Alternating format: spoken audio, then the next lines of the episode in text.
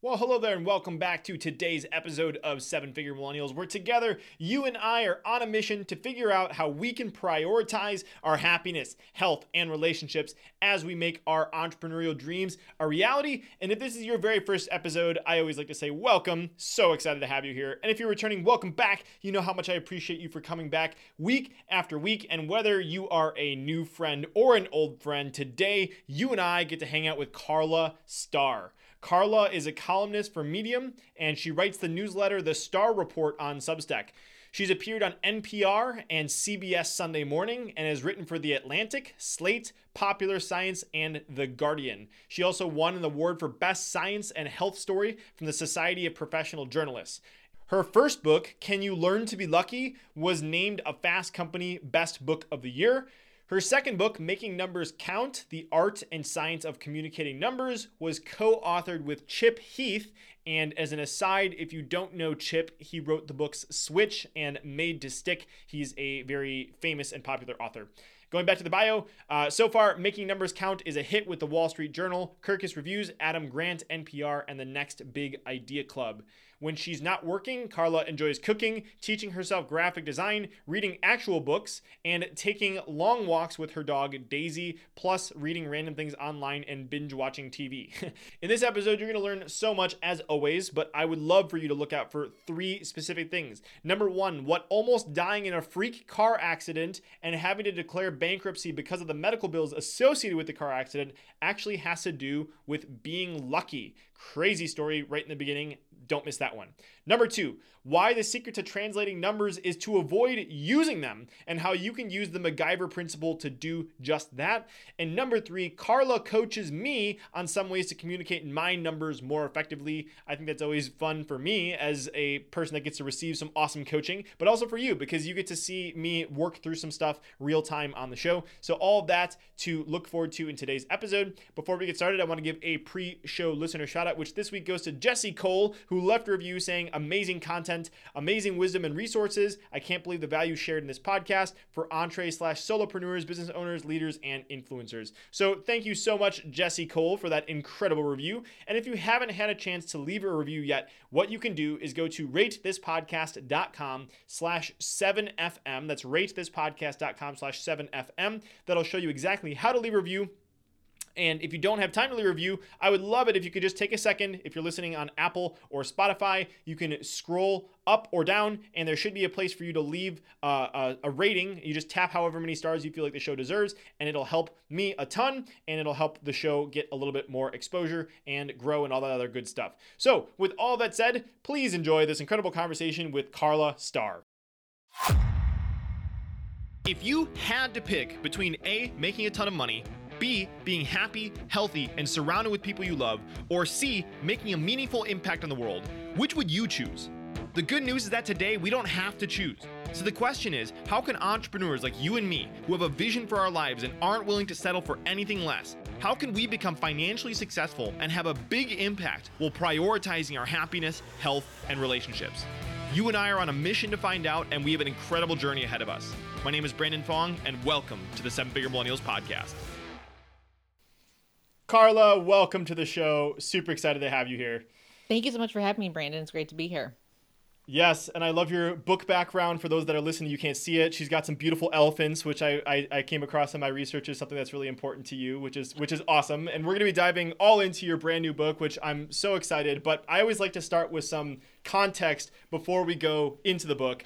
Um, and so I'd love to start with a story that actually, when we first met at a Zoom meeting, you told the story, and I was like, "Holy shit, that's insane!" uh, and I think I share, I think I shared it in front of the entire room when we had an opportunity to talk about someone's story. So um, let's zoom in there. So it's a bit before 2008. You're in Homer, Alaska. You drop your friend off at the airport in Anchorage. You stop for a gas refill and some Taco Bell. Yeah. You're driving his truck home, and something happens. What happens next? Yeah, so I was driving a truck, and you know, down a kind of empty highway, and I turned a corner, and there was a patch of black ice that I didn't see, and the truck that I was driving, according to the police report, uh, flipped over five times before coming to a rest on the side of the highway and I fractured my skull and my wrist in 13 places. And I was there for half an hour before the ambulance came because it was a very small town. I was very lucky that someone saw me and they dialed 911 right away. But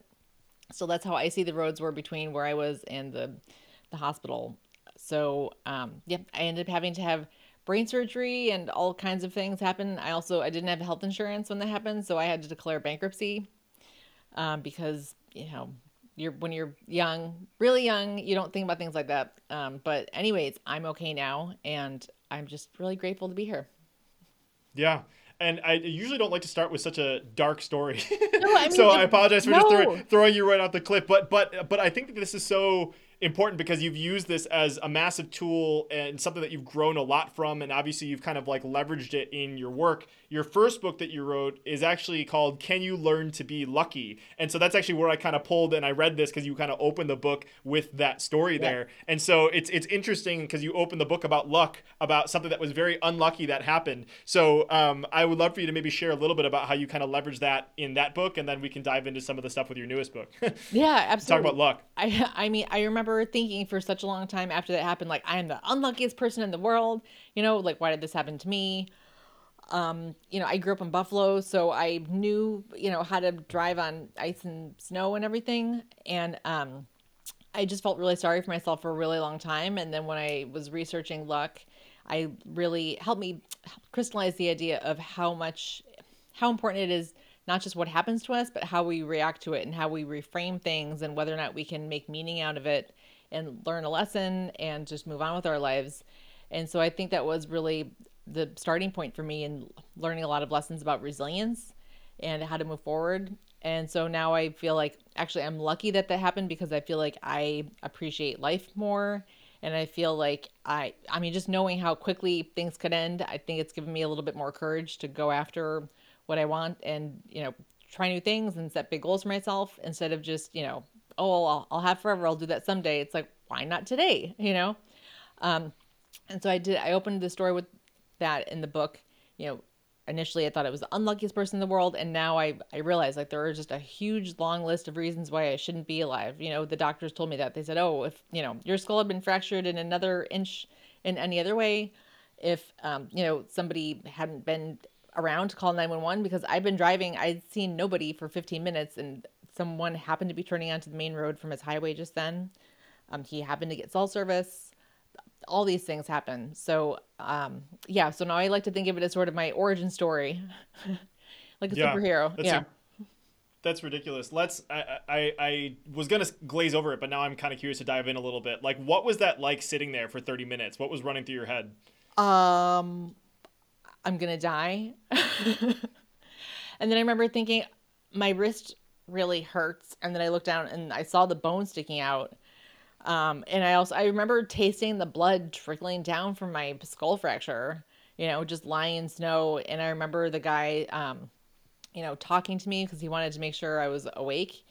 And I, yeah, I was just sitting there thinking like, this is this is the worst. I mean, I'm you know close to death. Like this is the worst it could ever be. Um, and then yeah, I remember the ambulance came and you know police came and i remember them saying we got to get her out of there. Um yeah. So like and you couldn't do anything right? Like you you were completely was like i just have to sit here. Like you couldn't ha- you didn't have the energy to pick up your phone. Like you couldn't access anything. It was pretty much in the hands of god at that point. Yeah. No i mean the truck it came to a rest on its side on the driver's side. And so i was like you know literally just lying in snow like trapped by the truck just sitting there, you know. And so now I think I'm really glad you brought that up because I've been kind of feeling sorry for myself because of the pandemic lately. Um, you know, and instead of realizing like, oh no, this is something bad that's happened to all of us, and then also, you know, I think about that sometimes. I think like, oh, if I'm scared to send an email, if I'm scared to ask something, or you know, it's like, what's the worst that could possibly happen? Maybe somebody won't respond to my email, you know instead of like what's the worst that could possibly happen? I'd be sitting with a fractured skull lying in the snow for half an hour. You know what? I've i've done that. I've survived that. Mm. you know so i like, love that. I yeah.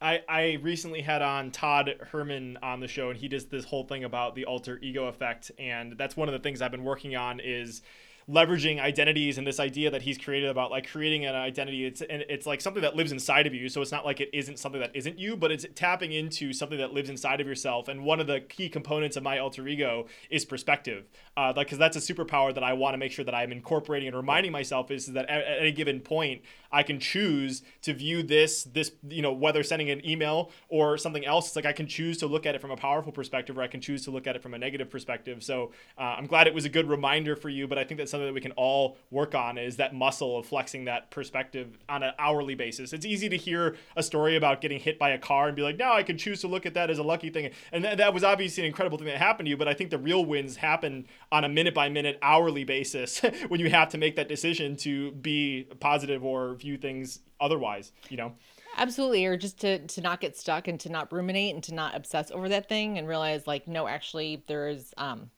everything i think that's probably the main thing for me i notice is that when something negative happens to me or when something i don't like happens to me it's just you can kind of fixate you know it's like our mind is like a magnifying glass um, you know, it's like a fisheye lens. It just focuses on that at the expense of paying attention to everything else that is happening in the world.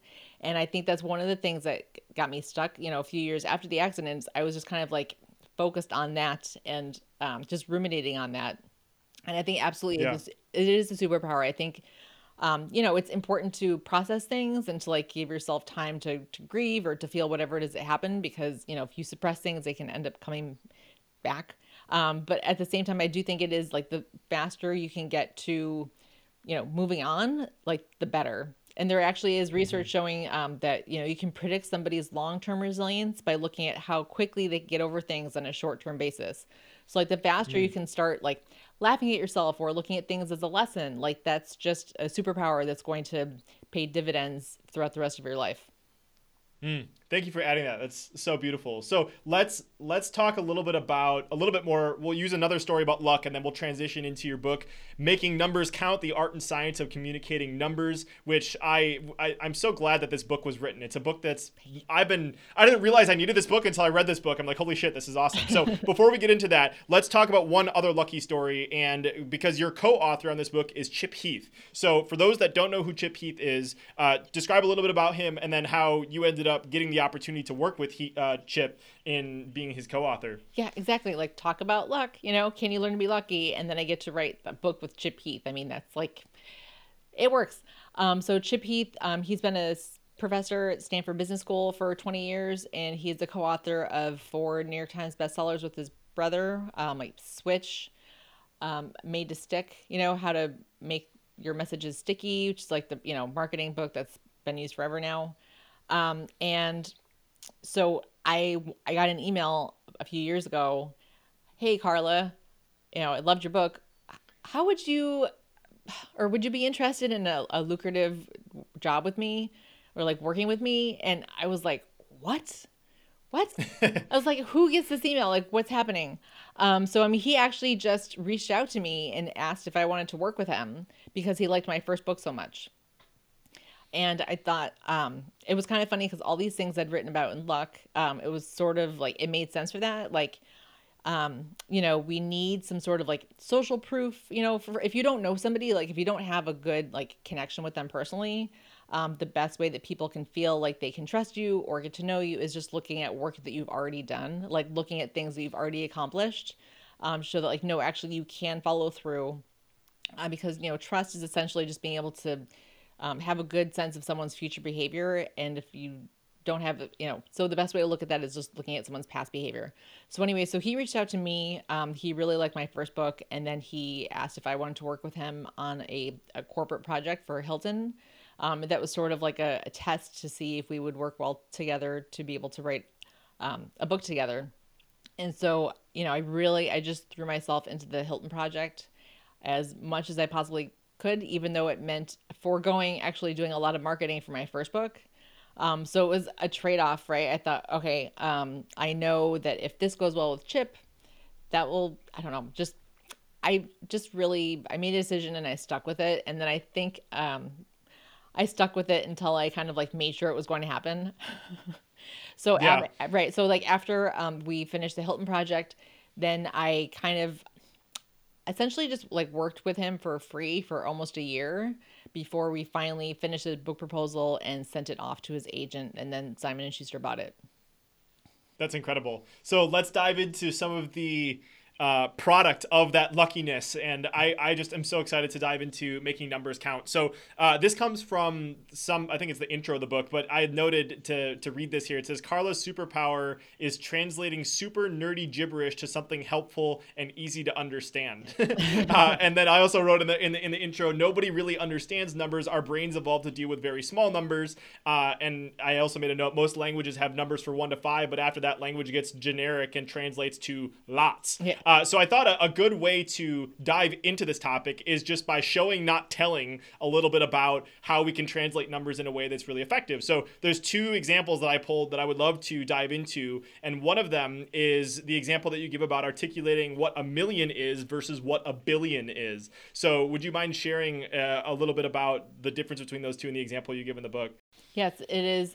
Say you win a million dollars and, and or a billion dollars, however much. Um, and on one condition, you have to spend fifty thousand dollars a day, right? So it seems like it'll be awesome. Um, so if you win whatever gift this is on Thanksgiving, and you have a million dollars, you would actually be out of money in like three weeks, right? Like more than a week before Christmas. However, if you get a billion dollars and you have to spend fifty thousand dollars a day, this would be your full time job for not just a few weeks, but 55 years. 55 years. Which would be That's an awesome full time job, and I am available for that if anybody wants to hire me. All right, yeah. Anybody listening, if you have a billion dollars to donate to Karla Starr, she will gladly accept the position yes. of spending fifty thousand dollars a day. Uh, you can find out her contact information on the website, and I'll accept. I'll accept that position too. Okay. Karla and I can split it. We'll do. We'll do twenty five thousand dollars a day Sounds for fifty five years. cool. I love that, and I think it's just it's so it's so true though because it's like you you think about a million or you think about a billion, and the brain just literally immediately loses what the heck that means, and by taking that into something that's concrete, yes. it helps us a lot. So that's one example I highlighted. The other example that I thought was absolutely incredible, and this one came from the book about I think it was from Cheap's uh, Chips Cheap's from Chip's class, uh, and this one came from his students trying to learn how to articulate um, the, the, basically applying what he's talking about, and it has to do with light bulbs. So, but I'll I'll read it, and then Karla, you can elaborate on it. So, uh, this is I'll read the the first version, and then the second version is a translation of it. So the first stat is CFLs use a quarter of the electricity of standard bulbs and last for seven years in between replacements, compared with a typical one year replacement cycle. So nothing that anybody's gonna go home and tell anyone about. But this is it's the translation boring. that they gave in the book. Yeah, boring. boring. I already I fell asleep when you were saying that. yeah. So here's the translation from the book. Replace your lights with CFLs when your child is learning how to walk. The next time you'd have to replace the bulb, your child would be in second grade learning how to add. The next time they're taking driver's ed. So Karla, why don't you just take us a little bit behind the magic? Like, why is that translation so effective, and what were some of the the things that were behind the scenes of creating that? Yeah, so that you know we're just looking at seven years, um, but we're translating you know seven year periods into like what that would actually look like in real life. And so you know we thought, oh, well, obviously like childhood, like that's really easy to see, like the transitions. Um, but um, so we're just looking at that what that seven year period would be. I don't know when someone's growing up um, and I think making those concrete, um, those, those concrete steps, like attaching them to something that would happen, um, like driver ed, math, whatever. Um, you know, I think it was called play the highlight reel was the original, um, the original lesson in this. And it was, you know, instead of like showing every little thing or like just the numbers, it's kind of like just give people, think of it like a montage, right? In a movie where it's like you're just showing like a few moments and like what that would look like. Yeah. Love that. So now you guys have a little bit of a taste of what we're going to dive into. And so my my whole goal for this interview for you listening is basically if you're listening, you're an entrepreneur, you you want to create a business or you're a marketer and whether it be your marketing or a sales conversation or you're pitching to an investor, you need there will be numbers involved and you need to learn how to articulate that in a way that people can actually understand. So the reason why I love the book so much is because you go into 30 different translation techniques about how you can identify when you need to use this and how to communicate it in an effective way. So obviously obviously we won't have time to cram it all in, but we'll see how much magic we can get done in today's time. So uh, the first section that you you have is translate everything and favor user friendly numbers. And so I know we're just going to dive into a, a bunch of uh, different examples here, but you talk about how perfect translations don't actually need numbers if you do it the right way. Um, and so uh, maybe to kick this off, um, and I think this one comes from your your background with uh, or, something from your elementary school. There's a story about uh, a gallon water jug. Yes. I love this Can, one. Would you mind sharing this one? No. Okay. I love this yes. one so much because um, it actually it wasn't in school. I actually saw this on an Earth Day special when I was a kid. And I still remember nice. it so clearly. Like I still remember like sitting on my floor, like in front of the couch. Um, so if you took all of the Earth's water and put it into a gallon jug, humans would only be able to drink a few drops right? The other way you could say that is 95% of the Earth's water is salinated, and of that 5%, only blah, blah, blah. Like most of it is trapped underground or in icebergs and, you know, or polluted or something. So I love that because, you know, you could bore people with all the percentages and the ratios. And it's like, you know, you just, you start to fall asleep because you know numbers are our second language or everyone's second language and it's kind of like if you or speaking in Spanish, y no queréis traducir nada, and you don't want to translate anything, then people just kind of like like glaze over their head and they just kind of start. So, anyways, yes, it's instead of saying whatever 0.007% of the Earth's water is drinkable, it's you just have this nice ratio. It's the same ratio, um, but you're using a different domain, right? You're just shrinking it down into something that people can see that's very clear. That's what we call human scale.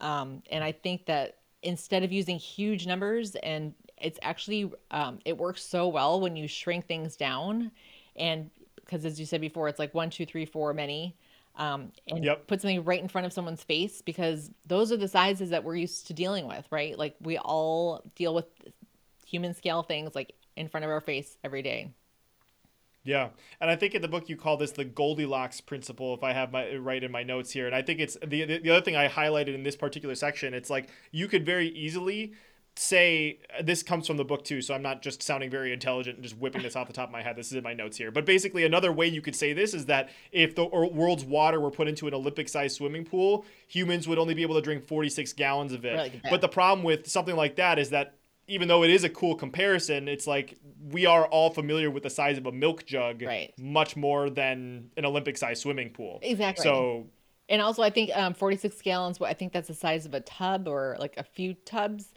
Yeah. So it's like a swimming pool. It's like that's big, um, and that's kind of something maybe we see every now and then, um, but it's not as clear. So right. However, you know, we don't want to shrink it down too much um, so right, it's like there's some magic thing where you get the ratio just right, and that usually ends up being, you know, something that you can see and very clearly imagine right in front of your face. So it's actually funny when we were writing the book and you know using all these examples, I thought this actually kind of sounds like things that a middle school science teacher would share. And yeah. I and I showed, right and so actually I was talking to my friend of mine Nicole and she's a middle school science teacher and I was like oh all of these things it's exactly what she does but I thought that actually makes perfect sense because you want these ideas to be very clear and memorable and I think a lot of times people they I'm sorry I'm like going off but um people they hesitate to do that because they think that there's some sort of trade off between making an idea really accessible and fun and easy to understand and A, intelligence, right? Oh no, you have to be smart. You have to like show what you're doing. You have to make it so difficult and complicated. And that's not true because, you know, when has anyone ever said like, oh, Steve Jobs was such an idiot? you know? Right. That's never happened. Um, he just got really rich because his ideas spread really quickly because he did all these things.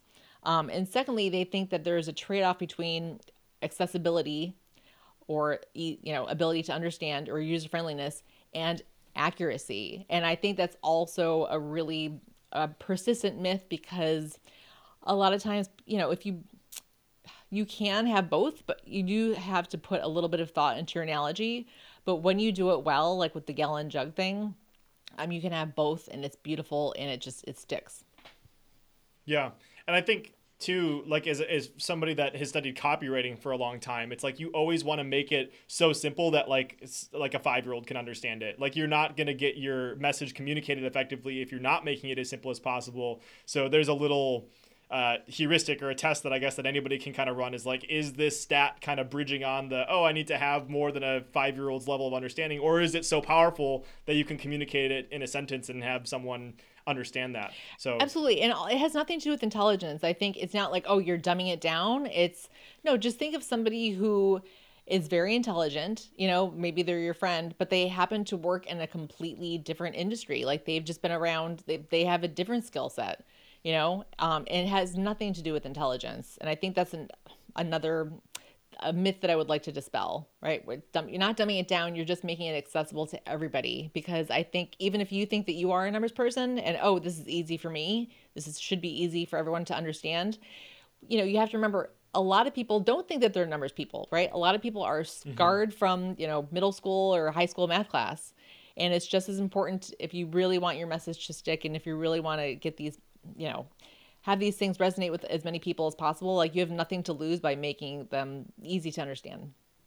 Yeah.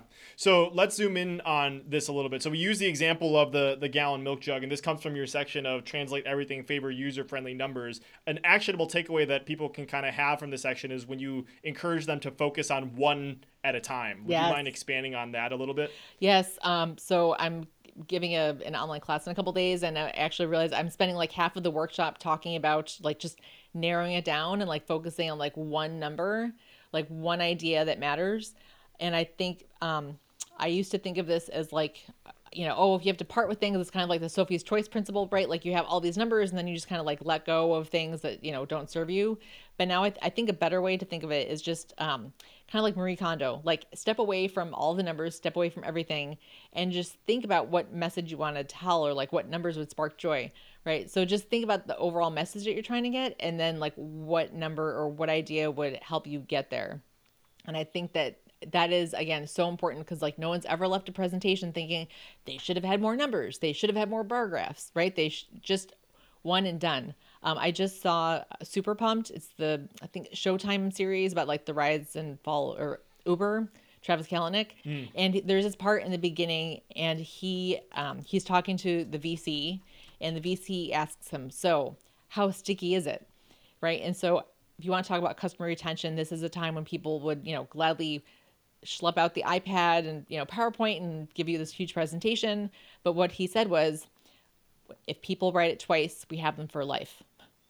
I was like, mm. beautiful. You know, it was so funny because I was like, now, like after having written the book, I'm realizing how you know even popular culture when you see people talk about numbers it's like this is just what they seamlessly do because you can just put it into the narrative at any time so he, he chose like a really good number to tell that story and that was it you know yeah, like the it's a, yeah. it's like the classic uh, Apple slogan too. It's like a thousand songs yeah. in your pocket versus twenty gigabytes of data or whatever the hell it was. You know, so it's like it's it's it's communicating a story using you know or, or translating the numbers or taking the numbers and turning it into a story that our brains are actually designed to remember stories, not numbers. exactly. So yeah, our brains evolved yeah, and, to deal with physical things in the real world, like right in front of us. Yeah, and you mentioned in passing, and I just want to always like to try to clarify for people just in case they don't know. Marie Kondo, she's a professional organizer, um, the life changing art of tidying up, if I remember yep. the, the title of yeah. her book, and so all about simplicity uh, and making sure that you're getting to the core of things. So I think that's kind of where you're going with that is like, what is the core of what we're really trying to communicate yes. here, and making sure that that one thing really gets emphasized. So love that. So let's continue on with some other ways that people can apply this, and we kind of alluded to this before about taking things into the human scale, but you know, there, you have a whole section on this is helping people to ground something that's familiar and concrete. Uh, and one of the things you talk about here is something called find your fathom. Um, so I was I was excited to find out what the hell a fathom was to begin with because it's like people say that. So maybe just as a fun fact, if you wouldn't mind sharing what a fathom is, um, but but explain what that that concept means. Yeah. So a fathom is the distance. I believe it's essentially just like your wingspan. You know, if like your arms are outstretched, like you know, tip to tip. Um, and so that is important because there's this really fascinating anthropological uh, paper that I found, and it was like how different cultures have developed different systems or units of measurement throughout history. And so there are kind of three three types. Like there's something that's tiny. So you're using part of your body. So it might be like um, your foot or a knuckle or something. And then the um, the second kind is ones that are like you know whole body length, right? So it's like a fathom is you know arms outstretched. And then the third thing is units of measurement over time. So um, I think my favorite one that I saw was Wolf Day. Is that's the distance that it takes a wolf to walk in one day. It's called the Wolf Day. wow. Right? Is it a wolf walking on a straight line or is it a wolf kind of meandering? Right, exactly. I like, guess we'll never know. exactly. It's like some culture, it's like they kind of like had that, like that was an instinctive unit of measurement that they had. Um, or even like, you know, the term mile comes from, I think, um, Mille Passus, you know, it was like a thousand steps, you know, so that actually comes from something that's like, you know, Roman mm-hmm. soldiers walking. Um, and so find your fathom is so that's a shorthand for, you know, find the unit of measurement that like maps on to whatever size it is that you want. Right. So another term for it is like a perspective sentence. So you can think like, oh, to put that in perspective, that's like twice the size of your car. Or oh, to put that into perspective, that's like, you know, half your mortgage or something. So essentially we're just using an analogy. This is how the brain works. We just associate or whatever it is that we don't know, we frame that in terms of something that we do know. Mm-hmm. So that's that's it. Like it's really simple. It's like analogies. That's how our brain works. Um, so I just I love that because it's so simple and also it goes across like storytelling and just education and um, you know cognition and all these different areas. Um, and I, that's also so important for for math or for numbers when you're trying to communicate them. Yeah. Cool. And another another thing you had in the book that I highlighted just to make sure I remember was something you called the MacGyver principle. So it's essentially the same thing. It's just like looking look at what's around you, right? Like like look at what's available for you to use as something that could be an example. Yeah, exactly. So um, you know, put it in perspective. So um, you know, part of the like when I give workshops about this, you'll say um, like 330,000 people. So that's about like the size of Lexington, Kentucky. However, that might not be a good frame of reference or reference point for people in Europe, you know, so you could like use a town in Germany that has that many people. So use the MacGyver principle is essentially just, um, you know, it's like design thinking, like have empathy for your audience, think about what makes sense to them. Um, so think about like a geographical reference, that they might get or something that they might use in everyday life, right? Like the size of a minivan might not be the best thing if you're talking to like a bunch of executives in Europe. Um, and so just think about like, you know, what is in their periphery or what is it they use. Um, and then like be able to just, or think about how to explain your number in a term that makes sense to those people. And all in mm-hmm. the MacGyver principle, it sounds really silly, but it, you know, use things that are around you. I mean, literally, you know, you could talk about like, um, I don't know, like the height of a house, you know, on bricks, you know, like if you wanted to talk about compound interest or something. Yeah. Well, let here let's let's get this is my favorite example here because I'm sure everybody listening you will have one of these things and everybody experienced it is during COVID different states different countries communicated how far six feet was by using different things. Uh, this wasn't from the book, but I'm from Wisconsin and I for sure saw a sign that says about a cow's length away. I love it. Which I haven't uh, like as as a Wisconsin I, I haven't seen that many cows like there's cows all over the place, but still kind of like a funny Wisconsin joke like haha it's about a cow's length away. Mm-hmm. So I think that's probably probably another example of everywhere, um, you know, Canada using hockey sticks or something for being six feet away. Um, just looking at your available resources to communicate. Exactly. In, in your France, local area. it was like two baguettes. I think. Japan, it was like a tatami mat. Nice. Yeah. Yeah. In um, California, so, it was a surfboard. There you go. Yeah, so there's perfect examples of the MacGyver principle being used in in the real world. I want to get make sure we we highlight a really important point here because like I, I can see this is this is where I went to it right away and I made this mistake because I started applying uh, stuff in the book and we'll get to that in a little bit because I want to get your opinion on it. But basically, one of the things that I think you encourage you, you encourage people to avoid is using like massive multipliers. Like you don't want to say four koalas or 72 pistachios. Would you mind talking a little bit about that? Yeah, I mean, essentially, when you're um, using a perspective sentence, like ideally, it would be as big as, you know. So we saw like a lot of those social distancing guidelines. It was like one surfboard, right? One moose, one cow.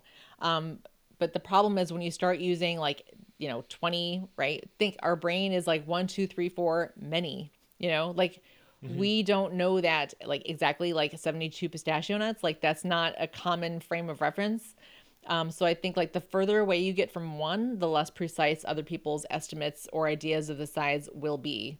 I think like half and twice is good. Like those are good because we don't have to use numbers for them like they're used or referenced so frequently. We actually just have numbers for half and twice, you know? So I think mm-hmm. three is good. I think maybe five would be the upper limit, you know, but when you start saying like, oh, this is 15 times bigger, it's like we just don't, it just becomes many. Yeah. Yeah. The, so there's another good shortcut for you is like try to find not only something that's MacGyver, but also something that is a simple multiple that you're not trying to imagine 500 cars stacked on top of each other because no one knows what the hell that's like. Exactly. so yeah. Okay. So let's go. Uh, another another thing I highlighted is con- converting abstract numbers into concrete objects. And you tell this really cool story about Grace Hopper in the book. Would you mind sharing about Grace and what she did to con- communicate her yes. insights? Yes. So Grace Hopper, she was a very high-ranking um, Navy officer. Um, but she also she dealt with engineers you know so she was one of those people who had to like talk to the sciencey people about like why it was so important for them to code something and to shave um, units of time off um, so that the I think it was um, so the software could communicate to the satellites, you know, faster or whatever. Um, and so she took out um, a bunch of wire. She said, "Oh, you don't think that seconds count?" And so she had was it like hundred, almost a thousand feet of wire or cable that she showed them. She's like, "No, actually, if you cut something down by a microsecond, like this is the actual distance that light travels." Because you know when you're talking about like um, weapons and war like that distance actually matters you know and like that's the difference mm-hmm. between life and death. And so that was her way of communicating like why every unit of time mattered. Yeah Love that. So, Karla, I would love to take this opportunity to be very selfish, and I I started applying some of the, the the concepts from the book. So, I would love to get your feedback on some of the ways we can communicate it. So, I have an idea about how to do this, but you're the pro, so I don't want to put words in your mouth. But one of the things that I've been saying to people for a while is that within a year, my podcast hit a top two percent global ranking on Listen Notes, um, and it, it sounds impressive, but it's one of those things where it's like top two percent like what does that really mean? You encourage people you well you gave a specific example of a few things that were like one in a hundred. Like uh like basically if you had two decks of cards yeah. and you took out one card that's approximately 1% so like one way i was thinking about starting to communicate it is if i'm a magician and i fanned out some cards in front of you and you pick one card that one card would be representative of all the other podcasts that are about this size and bigger, and the remaining deck is all the other podcasts. That was so. Is that a good way of doing it? Yeah, that's a great you... way. Or also, you, you could say, "Hey, you're you're watching a movie, you know, and every two minutes is a different podcast, right? You would watch it, and then at the very end, it's like that's me. I'm getting more listens, more mm. downloads than anything else you saw up until now. You're emphasizing like you know what being in the top 2% means. So you want to like mm. in that case give an example of the ratio and show like how awesome it is that like you're in the top 2% right? And like so really what you want to emphasize in that case is the 98% that you're beating right? Right? And how much that is. Mm.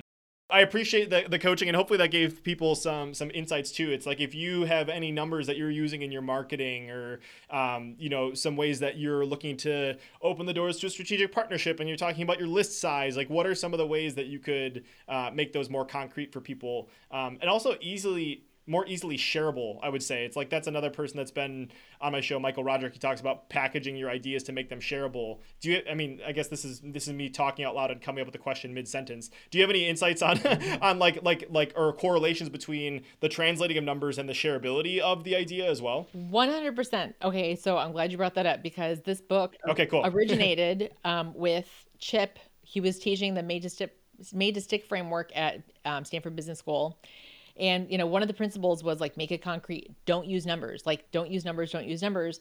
And one of his students said, actually, I'm in finance. You know, like all of my How stories are in numbers? numbers? right? Like I cannot yeah. avoid them whatsoever.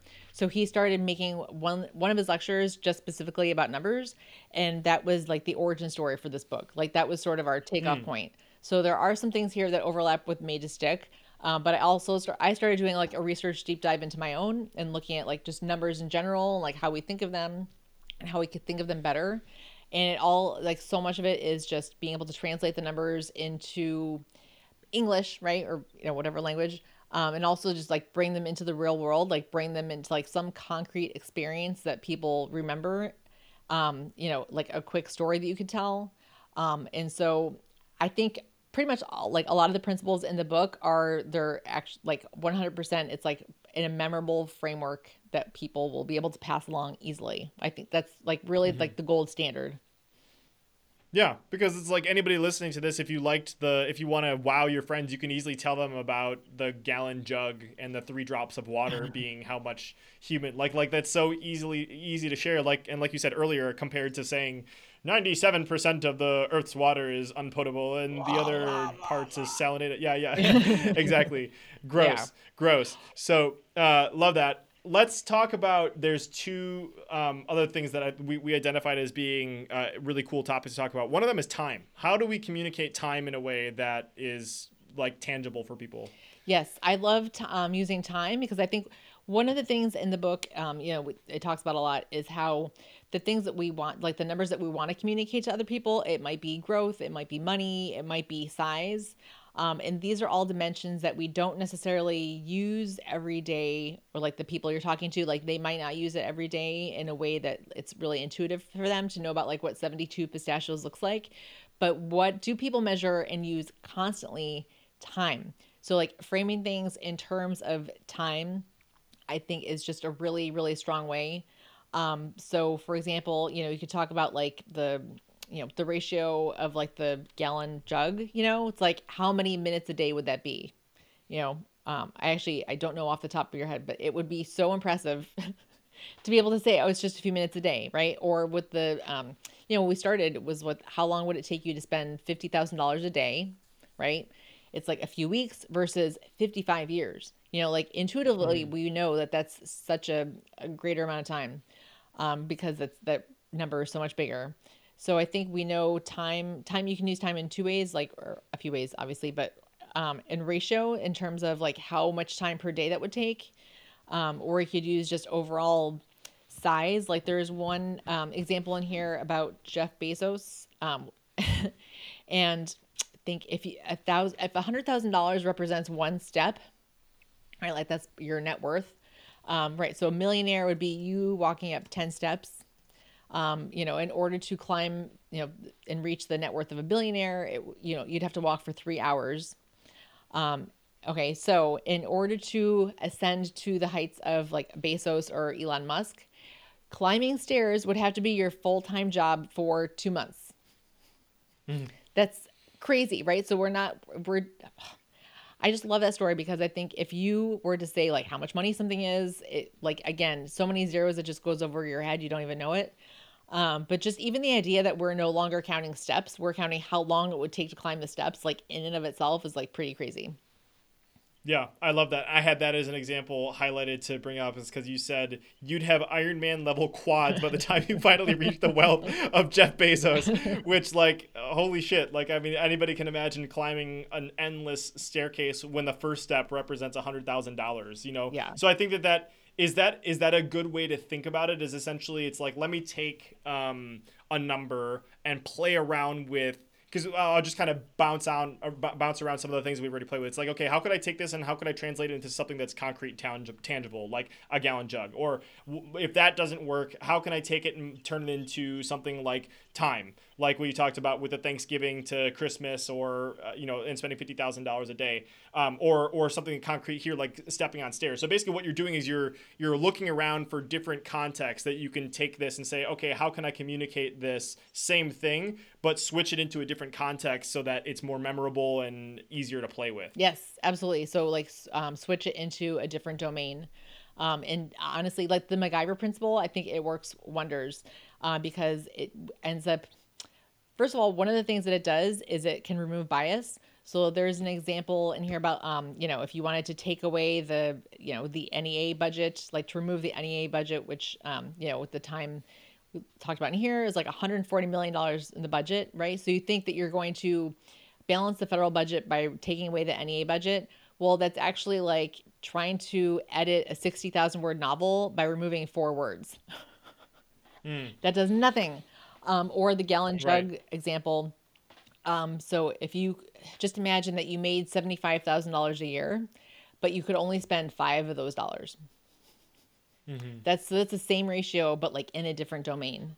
And so one of the things mm. I love about it is because if you talk about the budget, like people have such strong emotions and such strong attachments to like how money should be spent, um, that it's mm. if you talk about money in terms of money, sometimes it's like it doesn't really even matter what the facts are or what the numbers are. You know, people already have like an idea of what should be done. But if you talk about it in a completely different domain, then they're just responding to the ratio and they're just mm. responding to the data in a way that you can mm. actually like discuss it and determine like leave politics at home.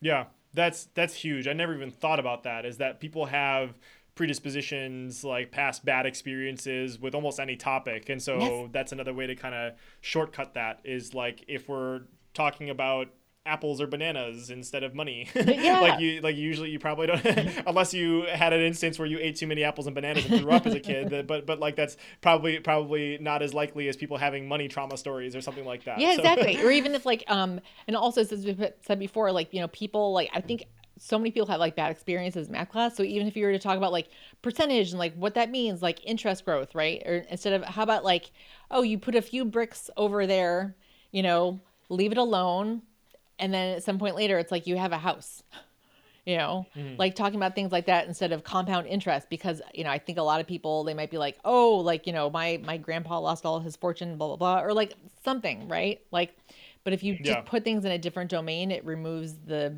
possibility for that entirely 100%. Love that. Well, Karla, I know we're coming up on time here, so uh, let's talk really quickly. Where can people find out like more about the book? Obviously, anybody can go grab a copy of Making Numbers Count: The Art and Science of Communicating Numbers. Uh, you can find that on Amazon. But where else would you want people to check out the stuff that you're up to? Yeah, um, I have Substack, Karla Starr. Um, it's called the Starr Report. Um, my website is kstarr.com. There's also a link there for if you are interested in hearing more about that. Um, I enjoy giving workshops and things of that nature. So that's two good places. And that's star with two R's, two R's yes. correct? K S T A R R.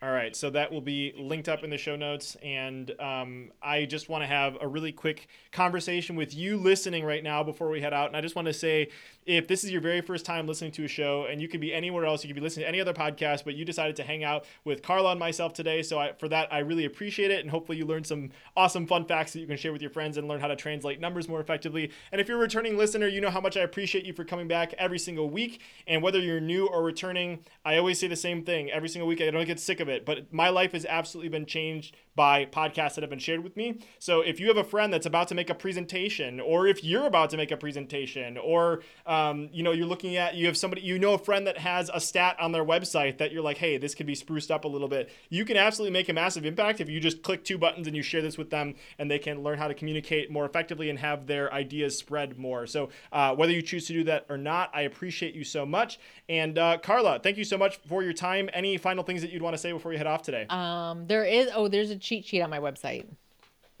Ooh, all right. So. so. go grab the cheat sheet. Yeah. Final words. Yeah. go grab the cheat sheet.